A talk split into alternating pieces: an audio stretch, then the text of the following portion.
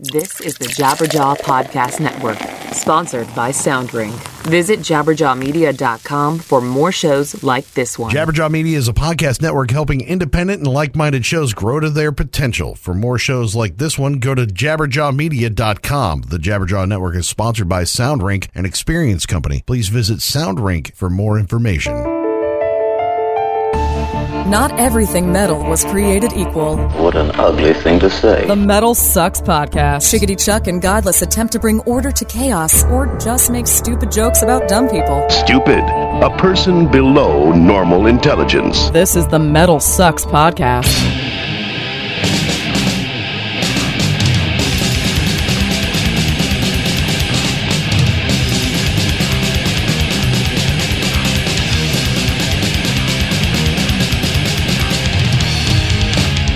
Greetings and salutations, my fine metal fans. Welcome to another edition of the Metal Sucks Podcast. How the hell you doing? I'm Chuck. I'm Godless. And this is your weekly examination of all things metal, the Metal Sucks Podcast. Brought to you this week by Kings Road.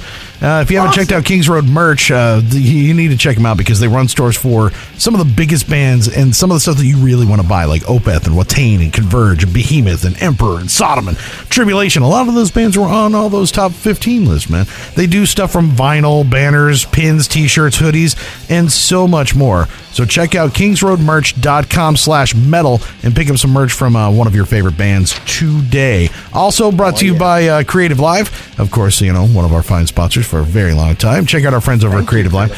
They've got classes on engineering, mixing, mastering, taught by artists like Between the Buried and Me, Converge, Periphery, Dillinger, and creativelive.com/audio to learn more and watch some free previews. Do it now. Keep working with us because fans of the podcast go to Creative Live, and thank you, those of you who are going back to Creative Live, because you're seeing how great these classes are, and of course, you know, thank you for telling them that we sent you, you know, so that's very groovy. Join.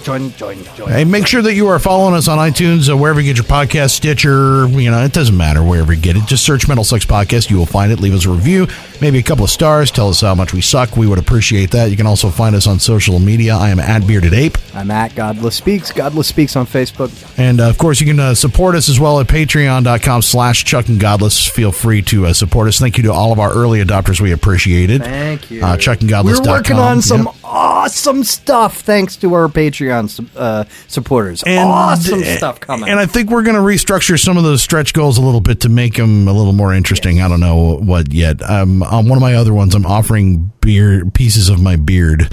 I don't know if I'm going to do that on this one because we might actually get there. So, yeah. I'm not shaving this thing off for the podcast, goddammit. There's no fucking way. I shave my pubes on the regular. I mean, maybe I could do that. No. Just give that away. Well, if you find somebody who wants those, I want to meet that person. I really do. And not shake their hand. I know that for sure. Yeah. You know what? I do not want to meet the people who get their hands on my pubes. Well, you can find anything on the internet these days. I don't want to put my hands on my pubes. That's why I shave my pubes. Nice. Hey, this episode, man, Between the Buried and Me, dude. Tommy Rogers from Between the Buried and Me is our guest, and cannot wait. Woo! We've talked to Dan before, and he was awesome.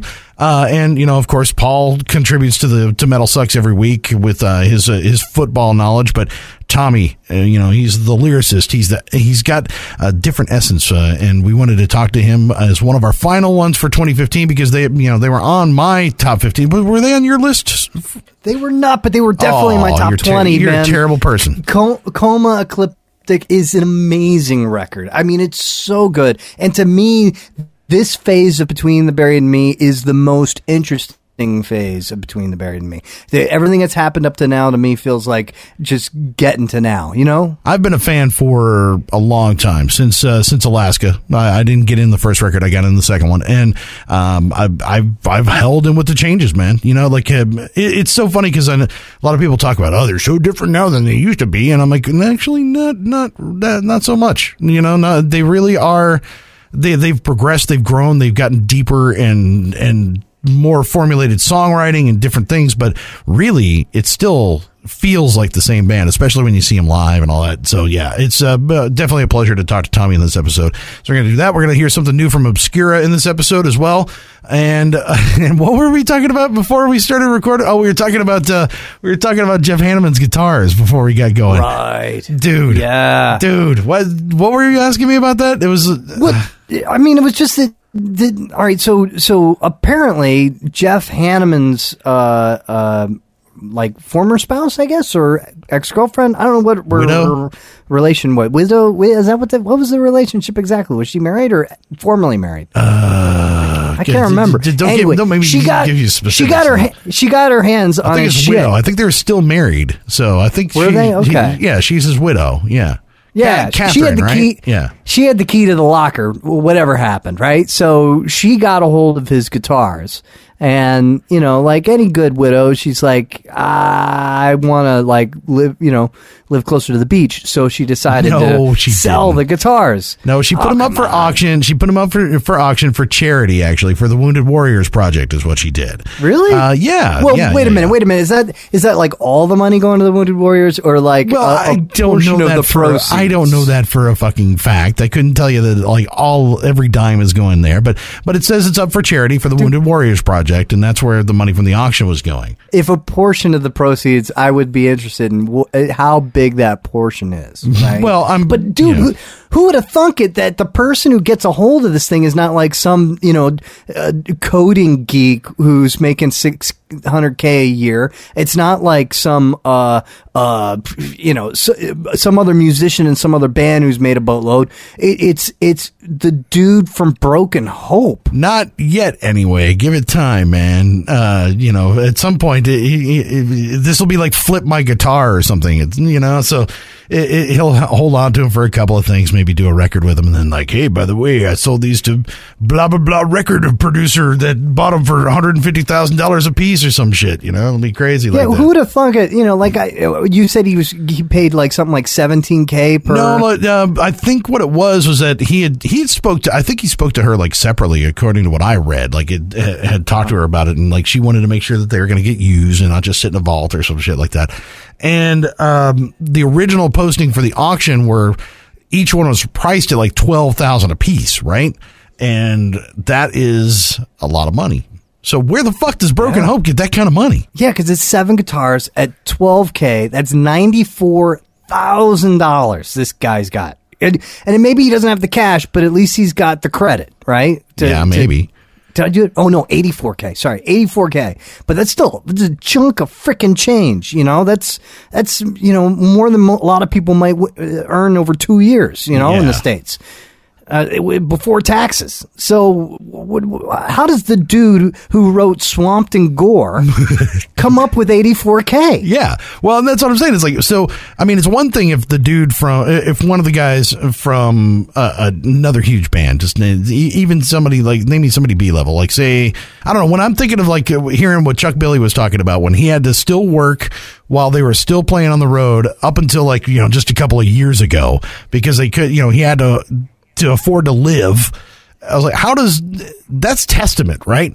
This is Broken Hope. How the fuck does Broken Hope have that kind of, like, they never sold as many records as these any of these other bands. There's no way.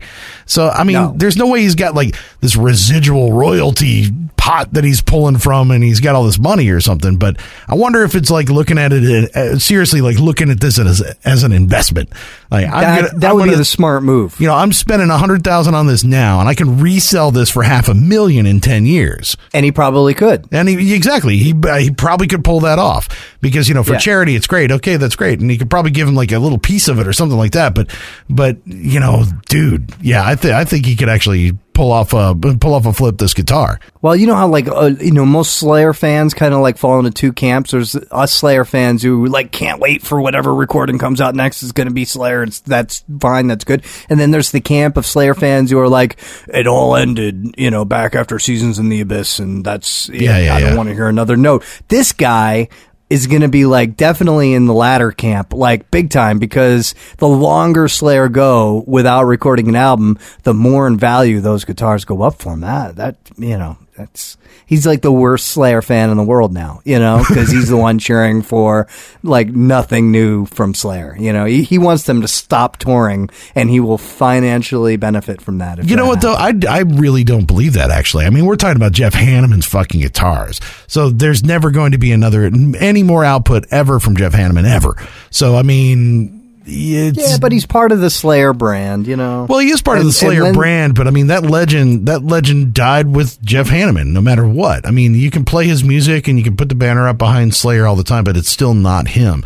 And the fact that the guitars were played on stage, written songs with, all part of the you know, on what I loved was Travis Ryan's post on Facebook was that I had the poster with him holding this guitar on my wall as a kid. You know, that kind of shit, that's the kind of shit that will make those legendary as time goes on. So I don't think that them playing and making music is going to make any difference because old Slayer fans are going to be old Slayer fans, and the older they get, the richer they get. Well, some of them anyway. But the Slayer tide raises that Jeff Hanneman body floating in the water. That's how that works. Wait, you know. What? Okay. No, the rising tide raises the boat. You know. As soon as so when the Slayer goes away and everybody's like missing Slayer because now they've gone away, then that's when Jeff Hanneman's shit goes up in value. I could see that a little bit, but I mean, it is probably just a good investment to have that stuff sitting around, and it would it's a smart move. It would have sucked also to see that kind of get broken up and split up into a bunch of different shit, so bravo to was that a pun and you didn't intend it? What? No, the broken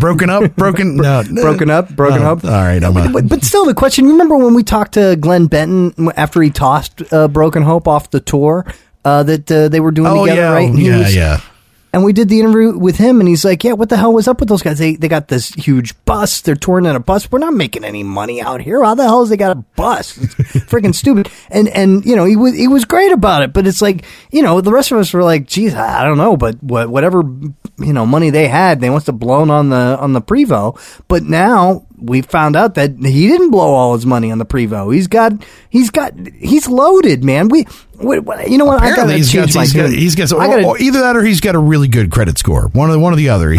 Which is entirely possible. I want to retract everything I've said. I want to say right now that Broken Hope are like my favorite band in the world, and I like Jeremy Wagner a lot, and I would love to have a few minutes of his time to tell him about some of the things that the podcast that you and I are doing, and we've got plans for in the future that might require a little bit of investment. Hey, come on, man. You know, have you thought about laying down a couple of dollars today? Can I get it? Hey, man, can I bum a cigarette off you, man? Come on, do something, man. Hey, so I bought myself a Christmas present, dude. Like I finally got Albert's book. Choosing Death. I finally got Choosing Death, right? And so good. It's granted, you know, when he hit me on Facebook, he said, "Luckily, there's a lot of pictures, so I'll understand it." So he is right. There's a lot of great pictures in it, and there's some amazing history of death metal in this thing. And I just started reading it, but what I'm realizing is that I'm a blind motherfucker, and I have like a lot of trouble reading a book nowadays. I really do, because I mean, I read so much shit on my computer. I read it on the internet, or I have this, and it's so hard for me to actually read. I need to get better reading glasses to read this stuff. But one way to get around that is audible.com. If you have never checked out audible.com, you need to, because you can get yourself a free book. What? Yep, so they are a sponsor of this week's episode. They got over 180,000 audiobooks, spoken word audio products, and everything that you can imagine there at audible.com. If you go to audible.com/metal, you can get yourself a free book courtesy of the Metal Sucks podcast, and also check out all the metal titles that they've got there. They got plenty of them, dude. There's a lot of stuff that's going up there that I think you should check out, and with, you know, Star Wars coming, there's some cool Star Wars based books that I'm looking at listening to right now. It's one of the things that I love it. I just do. So you might want to check out audible.com for yourself and see what might float your boat and what you can listen to as well. Get educated in a different way by listening to it instead of having to sit down and read it. If you're stuck in traffic, those are a win-win all the way around, because you can go right from the Metal Sucks podcast and you go right into Audible, you know, your audiobooks. That's exactly what I was going to say. If you're listening to podcasts already, you know, why not like listen to some pretty awesome other stuff, books, you know, and instead of listening to us, when you read a book, you generally get smarter. Generally, you know, I mean, for the most part. I don't know. Yeah, the Star Wars shit ain't going to do nothing. Oh, come on. It made me smarter. Okay, maybe not. It just kind of dumbed me down a little bit. I do have my tickets for Force Awakens, so I'm ready to go. Hey, let's get into our interview with Tommy Rogers from Between the Buried and Me. Coma Ecliptic is one of the best records of the year. It really is. It was on my top 15 list, even though Godless has no taste whatsoever. Top 20. So, Tommy Rogers on the Metal Sucks Podcast.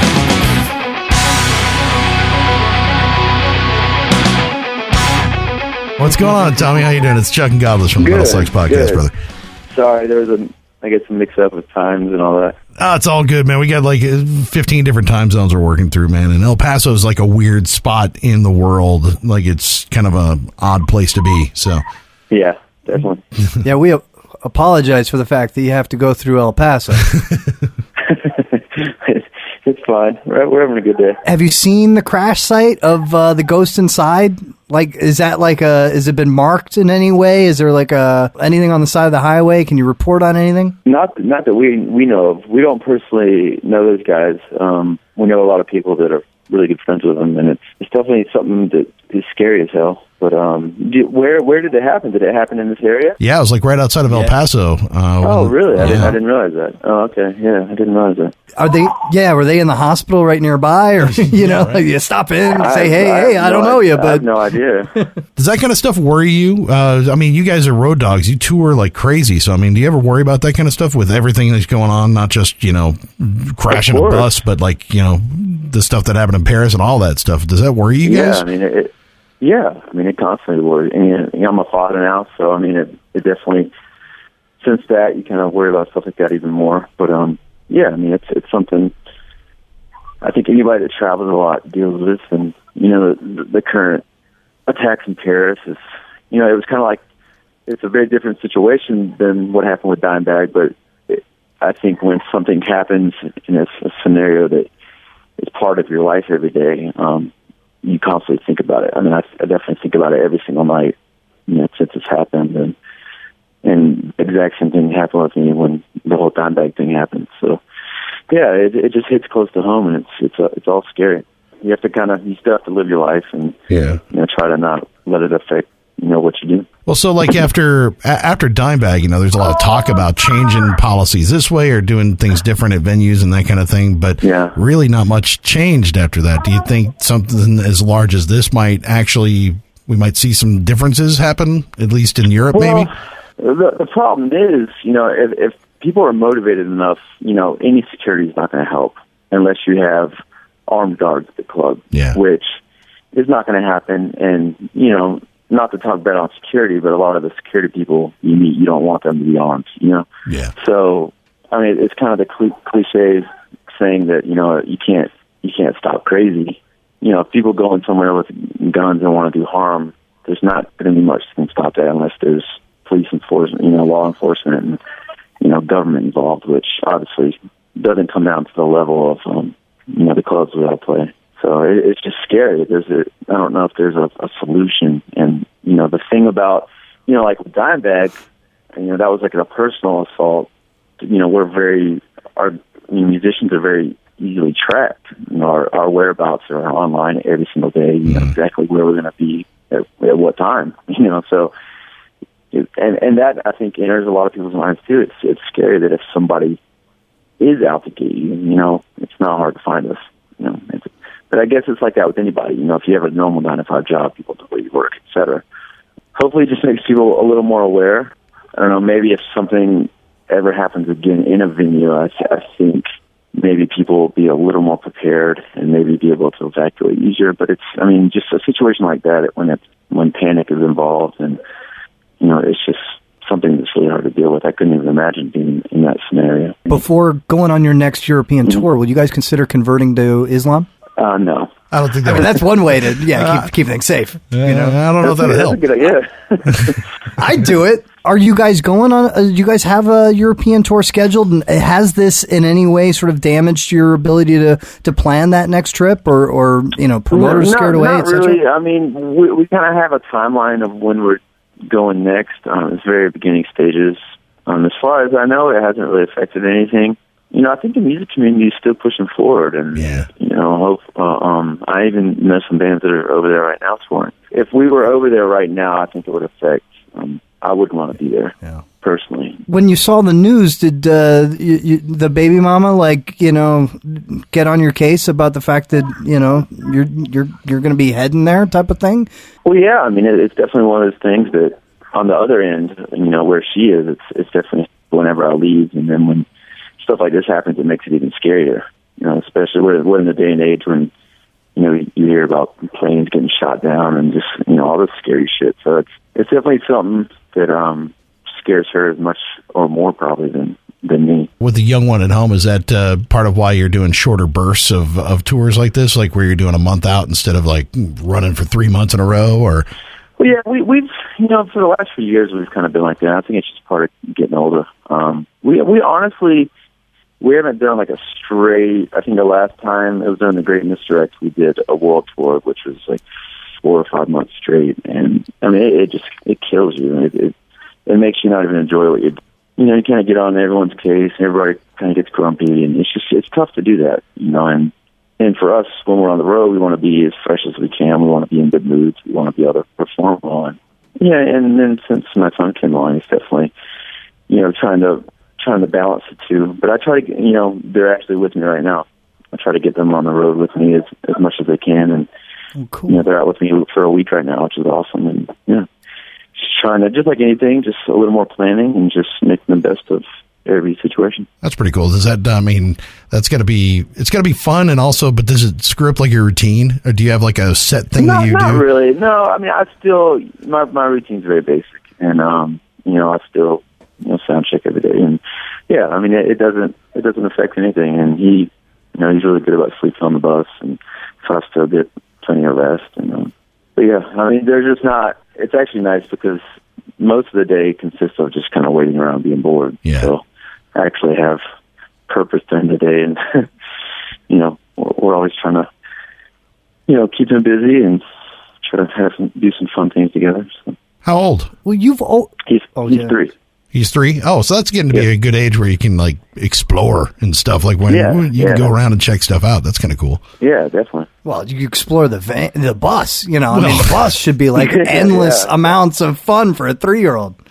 Oh, I know. Yeah, he has a good time, and all the guys are great with him. And, he basically has a bunch of friends on tour. He always becomes friends with other bands and all that, too. So it's pretty cool. God, did you ever see yourself just a few years ago, having a kid on the bus with you like this? Did you ever think that was going to be a thing? I would have never, if you would have talked to me 10 years ago, I never would have thought that. Well, I never would have thought we'd be on a bus, but having a kid on the bus as well. Are you together with the baby mama and everything's good? Yeah, of course.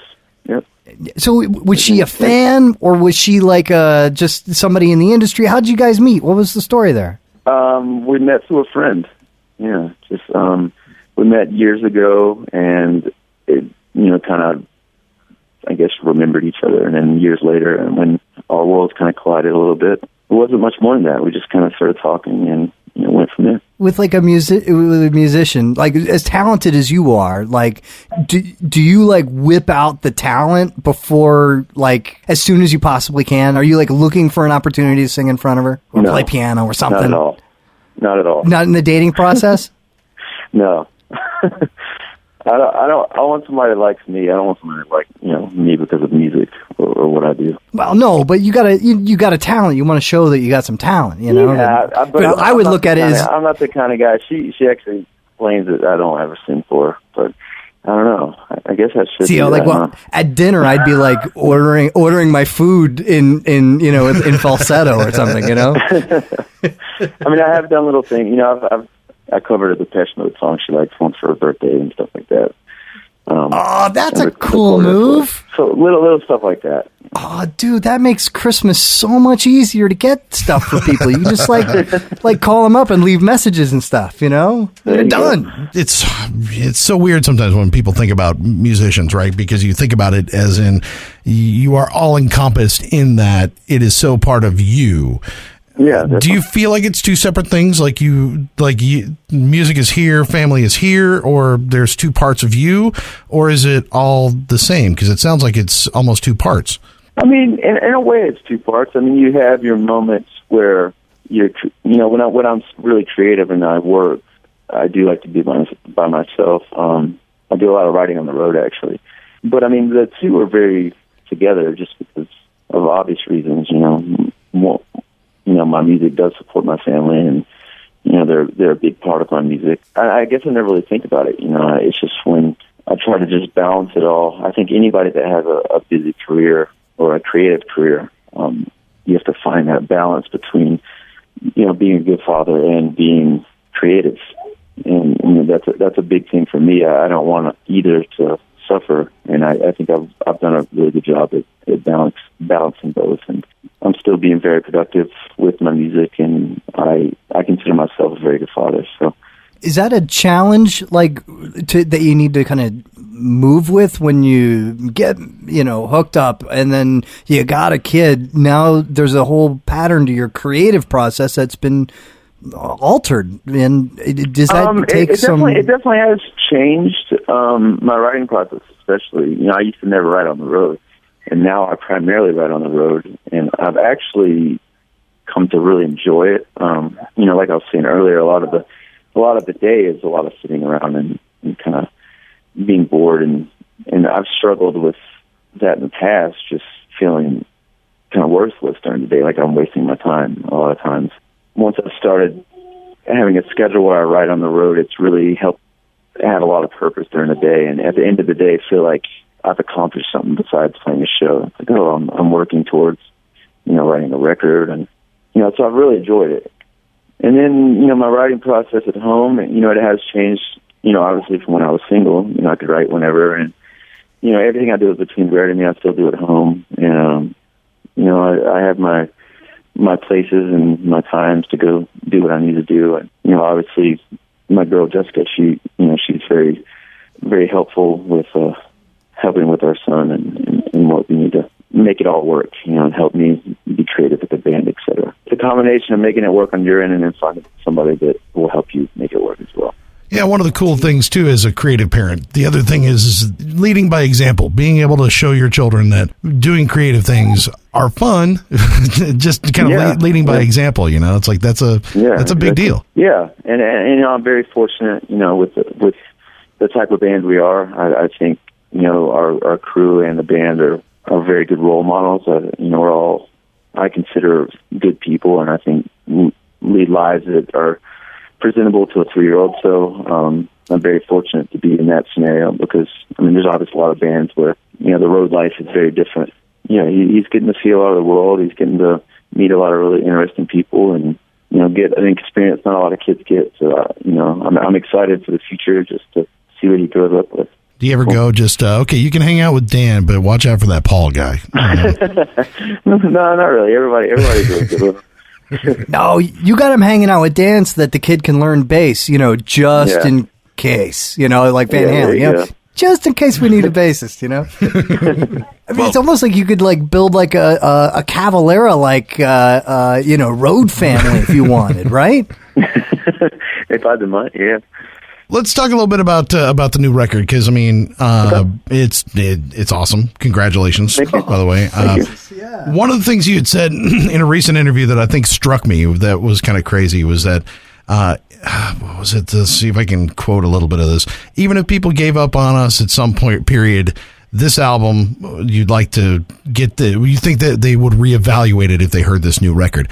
Do you really think people have left the BT Bam camp? Like, people have abandoned you guys for the changes you've made? I mean, I think naturally at some point, you know, I think that it's kind of inevitable for any band that's been around, you know, a decade plus years, and a band like us that's, you know, we've not that we've drastically changed our music, but I mean, it's been a very, you know, I feel like back in the day we had more of a hardcore fan base, and you know, a lot of them kind of left once we started doing more experimental things, I guess. And a lot of things, I think, you know, I'll meet a lot of people like that too. They're like, oh, I used to listen to you guys, but I kind of fell off, you know, this kind of music. You know, naturally, a lot of times people just quit listening to that music, and they're like, oh, when I was introduced to you guys again, you know, so and so years later, and you know, what you're doing now really connects with me in a new way. And, you know, I think that's kind of what I was talking about. And I just kind of use it as personal experience. You know, there's a lot of bands,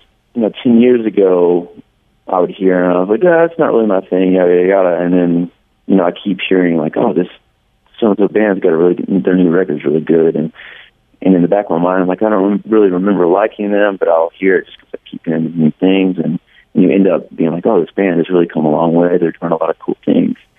And I guess I was just kind of categorizing us into that category that we have, you know, I think we still have our initial sound. I think we still sound like Between the Buried and Me, but, you know, we have changed a lot, and I think we hopefully are writing things now that can excite some new fans as well as people that kind of fell off, you know, the type of music that we have been playing or are playing. I just don't want you to think like feel disappointed that people may have left. You know what I mean? It sounded like you were kind of like, and you know, we're not the kind of band that, you know, I'm not the kind of guy that it's like, I don't really dig your band. It's not going to bother me. Because, yeah. I mean, you know, everybody has personal taste. You know, I understand that our music is, there's a lot going on. It's not for everyone.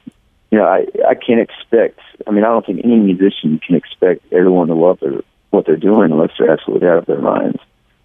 That's what I mean by that. You know, it's not like I'm insulted or anything. You know, obviously, if everybody in the world loved our band, we'd be in a very different place right now. It's not the case. We're very, very lucky, however, with the longevity we have, the fact that we can, you know, this is our job, and that we still are making people excited with each release, and it's still exciting ourselves. You know, I still really enjoy writing music, and I think, you know, with every record, it's still really exciting for us. And I mean, that's what, you know, as an old school fan, that's kind of what I was like going, well, huh. I was like, I've kind of been along for the ride the whole time and never backed away. And I've just seen it sort of grow for you guys over the years.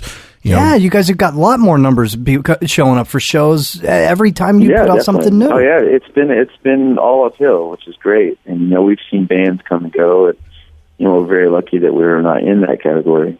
Yeah, we're definitely in a great place. I feel like every year we're in a better place than last. So hopefully that will continue. Yeah, plenty of your contemporaries have kind of fallen by the wayside. So yeah, and so many are not putting out albums like Coma Ecliptic. True. Oh my God, freaking amazing, amazing record. I mean, and this is the thing. It's not only contemporaries, but like even bands that you guys would talk about as being, you know, heroes or inspirations or whatever. Those guys never put out albums like Coma Ecliptic. So, I mean, this is a monumental achievement for you guys. Well, thank you.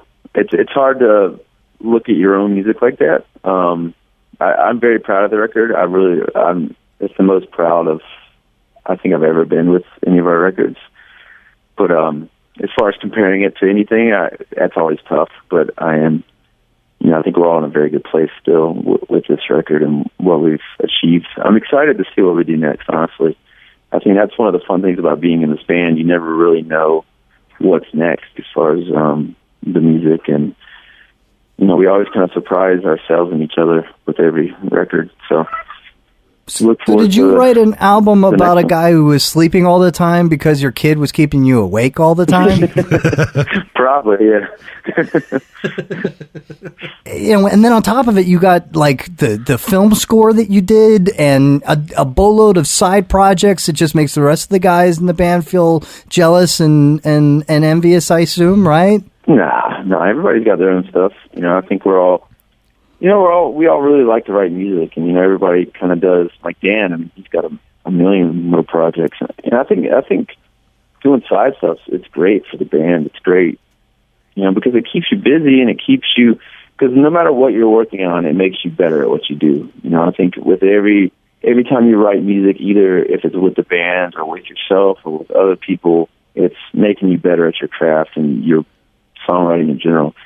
And, you know, I think all the side projects I've done and Dan's done, it's really helped us individually, especially, just become better at how we write. And, you know, I know me with the solo stuff, it's really helped me kind of learn more about my voice, and I think that really helped, you know, with this new record, trying to write a little different and feel a little more confident in my vocal style and range and all that. Yeah, I was going to say, are you talking about your vocal style, or are you talking about your voice as far as like lyrically? I would say just writing in general, you know, writing, you know, music and, you know, how, and just how I approached this record was very different as far as vocals go. And I think a lot of it's just because I've been busy and kind of learned a lot about myself. Hold on a second. Everybody, this is glass. We'll break, okay? We'll play with it later, okay? Sorry. Oh, I so want to do an interview with your kid.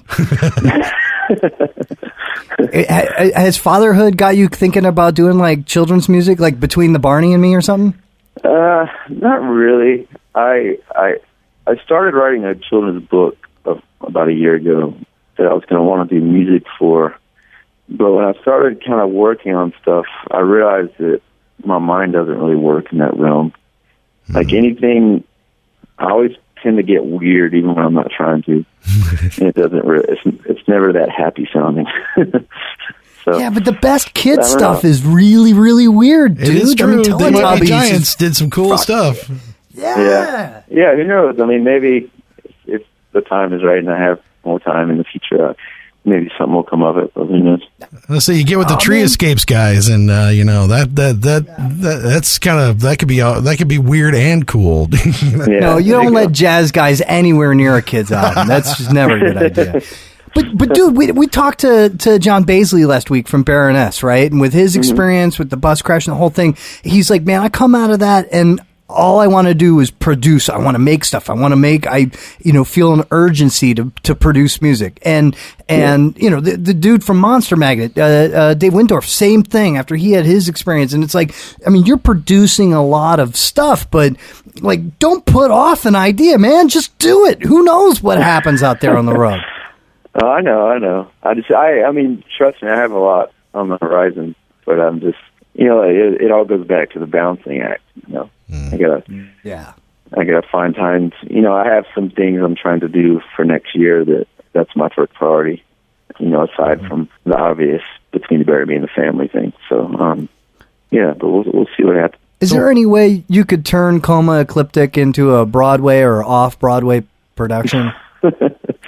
I'm actually kind of serious because it's a really well-crafted story that, you know, could turn into something else, you know? I mean, you guys are already doing full albums on tour. I think if somebody, you know, presented the idea to me that actually works in that world and they could write something, I would definitely be open to working because I think I could get the vision across, but I wouldn't have a clue, how to transform one into the other. Yeah, I mean, if they could make American Idiot into one, they could. I mean, this is a hell of a better story. Do you sit down though when you're? Do you sort of craft the story like sort of written out before you even start putting the story together in terms of lyrics for the songs? Yeah, I do a lot of drafting and kind of get timelines together because most of the time, a lot of the music's already done, or we at least kind of have an idea of where certain musical pieces we have written are going to go within the story. So, you know, my job, once I kind of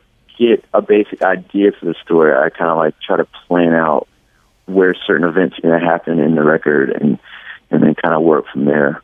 You know, so a lot of it is getting a plan together before I even write a word of actual lyrics. When they come up with the music or you come up with the music, are you doing what a lot of the singers seem to do where you're like just sort of, you know, singing out fruits and, you know, anything that pops in your mind, stream of consciousness, and just uttering things into the, trying to find the melodies in the songs and then sort of find the lyrics that happens out of that?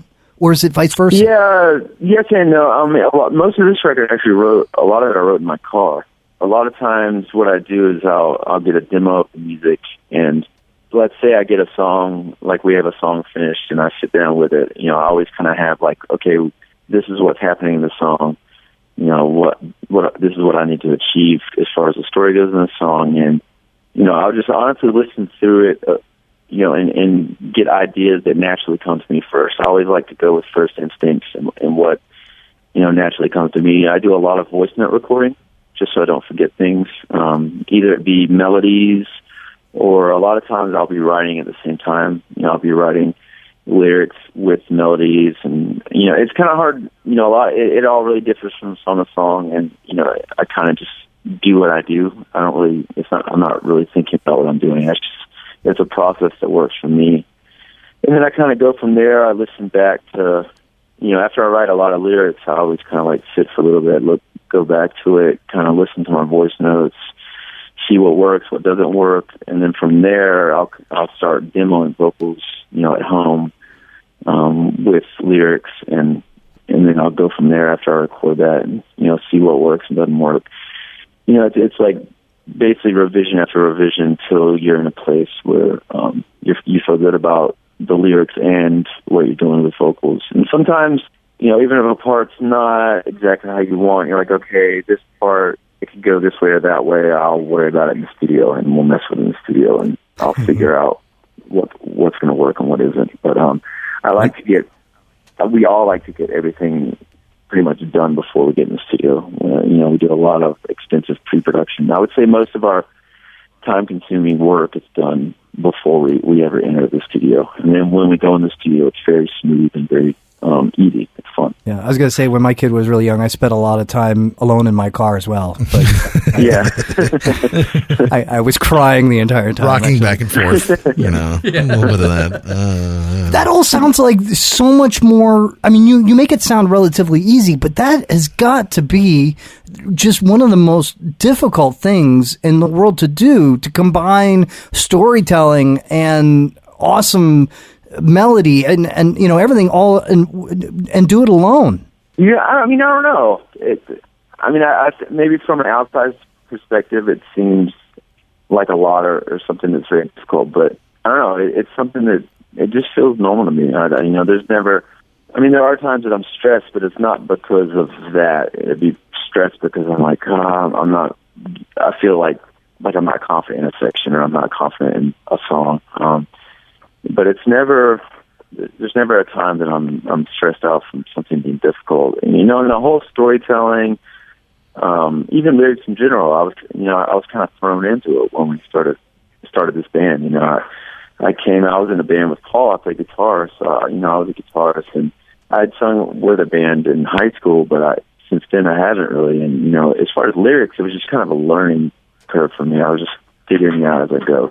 And then when we started writing more extensive songs, more theatrical songs that kind of called for storylines that, you know, fit the music well, it, you know, it was something I just kind of stumbled into, and I just figured out as I go. And, you know, this and the Parallax was the first actual concept record. It was fun for me. It's a lot of organization. It's a lot of time consuming. You know, it's very, I have little OCD tendencies, and I like organization, and it kind of, it makes writing kind of roll into that, and you know, I actually enjoy that. And it's I don't know, it's something that I work really well with. I'm very visual when I hear music anyway, so you know, it's very easy for me to hear music and have a storyline in my head and visualize what I think is happening during the story at that moment. A lot of creative people at some point get to a point where they have like writer's block or whatever. Do you ever feel like is it like stress that brings that sort of thing on for you, everything else that's going on, or is that part of the function of like having those side projects and trying to just keep that flow going? It's kind of hard to pinpoint. I mean, there's definitely a point, you know, I either feel creative or I don't. You know, I'm trying to think after, I would say the last maybe I went about 4 or 5 months where I just didn't feel like writing. And I just didn't feel creative, but it wasn't a problem. We had just finished the new record. You know, I did that score. I did, you know, a new solo record, and so I was in a place where I was like, I don't technically need to be really doing anything right now. You know, we have a lot of touring coming up, and I just knew if I start writing, it'd be forced. It didn't. I didn't feel inspired, and it was actually kind of nice to not worry about writing for a second. But it wasn't stress related or anything. I just knew that I really didn't know what I wanted to do next yet, and you know, maybe a month ago I started to kind of get the itch, and I started getting a plan of like, okay, you know, I have these ideas, I think I can do this with it. And now I kind of have, you know, the next year planned out, so now I have something to work towards. Well, yeah, after you climb a mountain like Coma Ecliptic, you don't want to go and, you know, climb Everest after that, you know. It's like, I mean, it was a lot of work, you know. It was a lot to do, and you know, once that was done and we were very happy with it, you know, I did want to just kind of sit down for a second and hang out. Take a deep breath.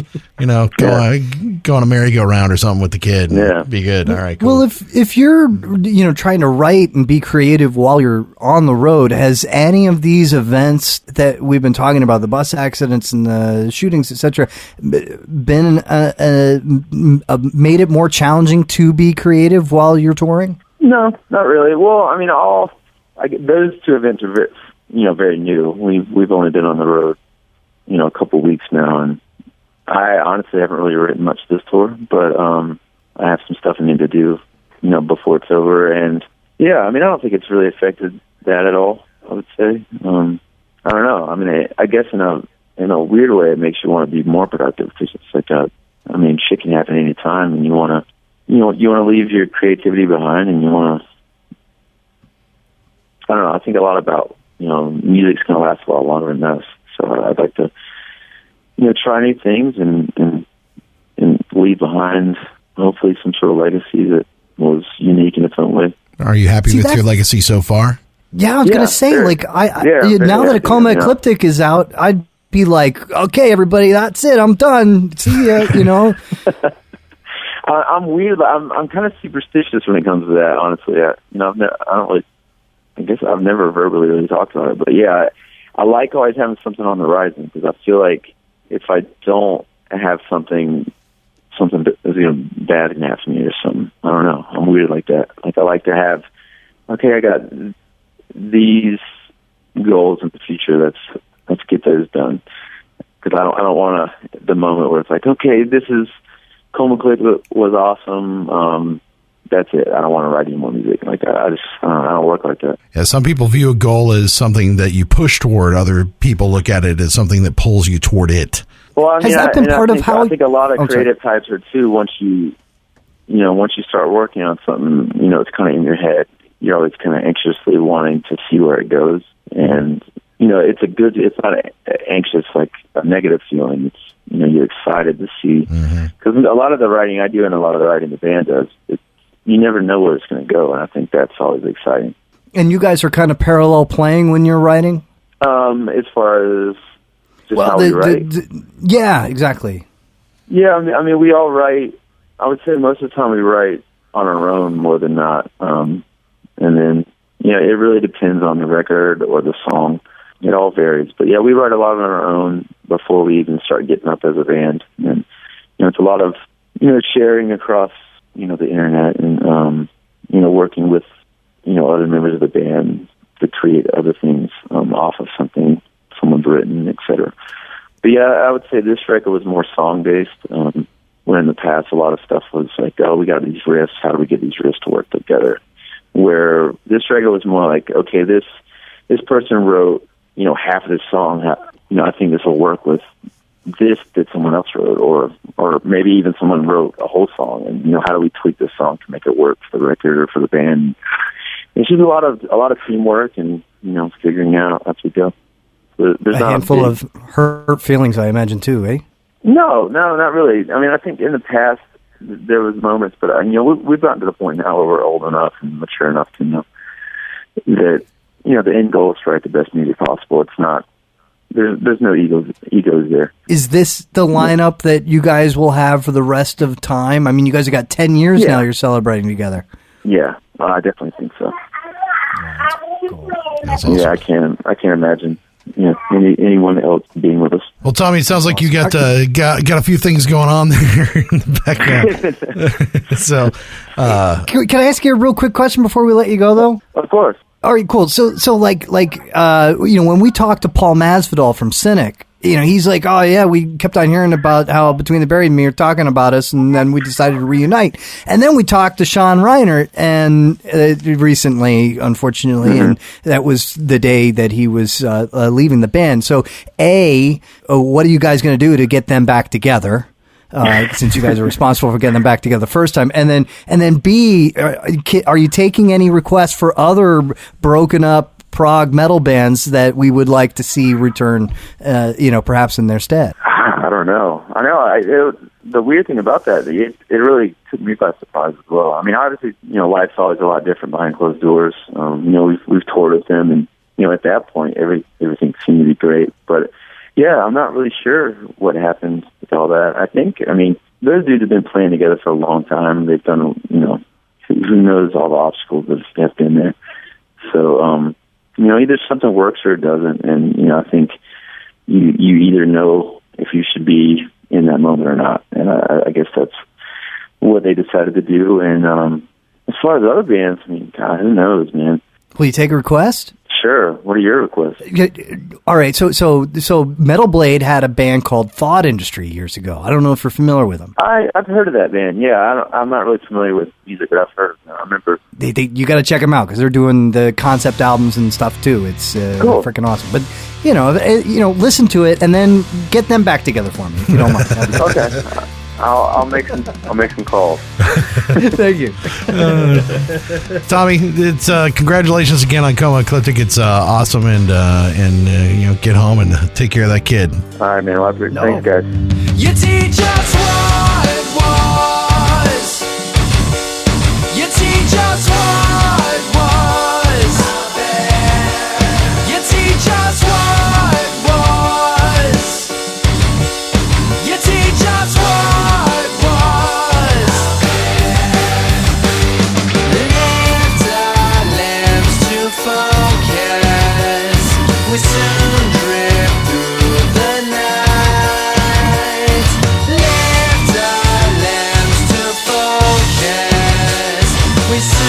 Dream.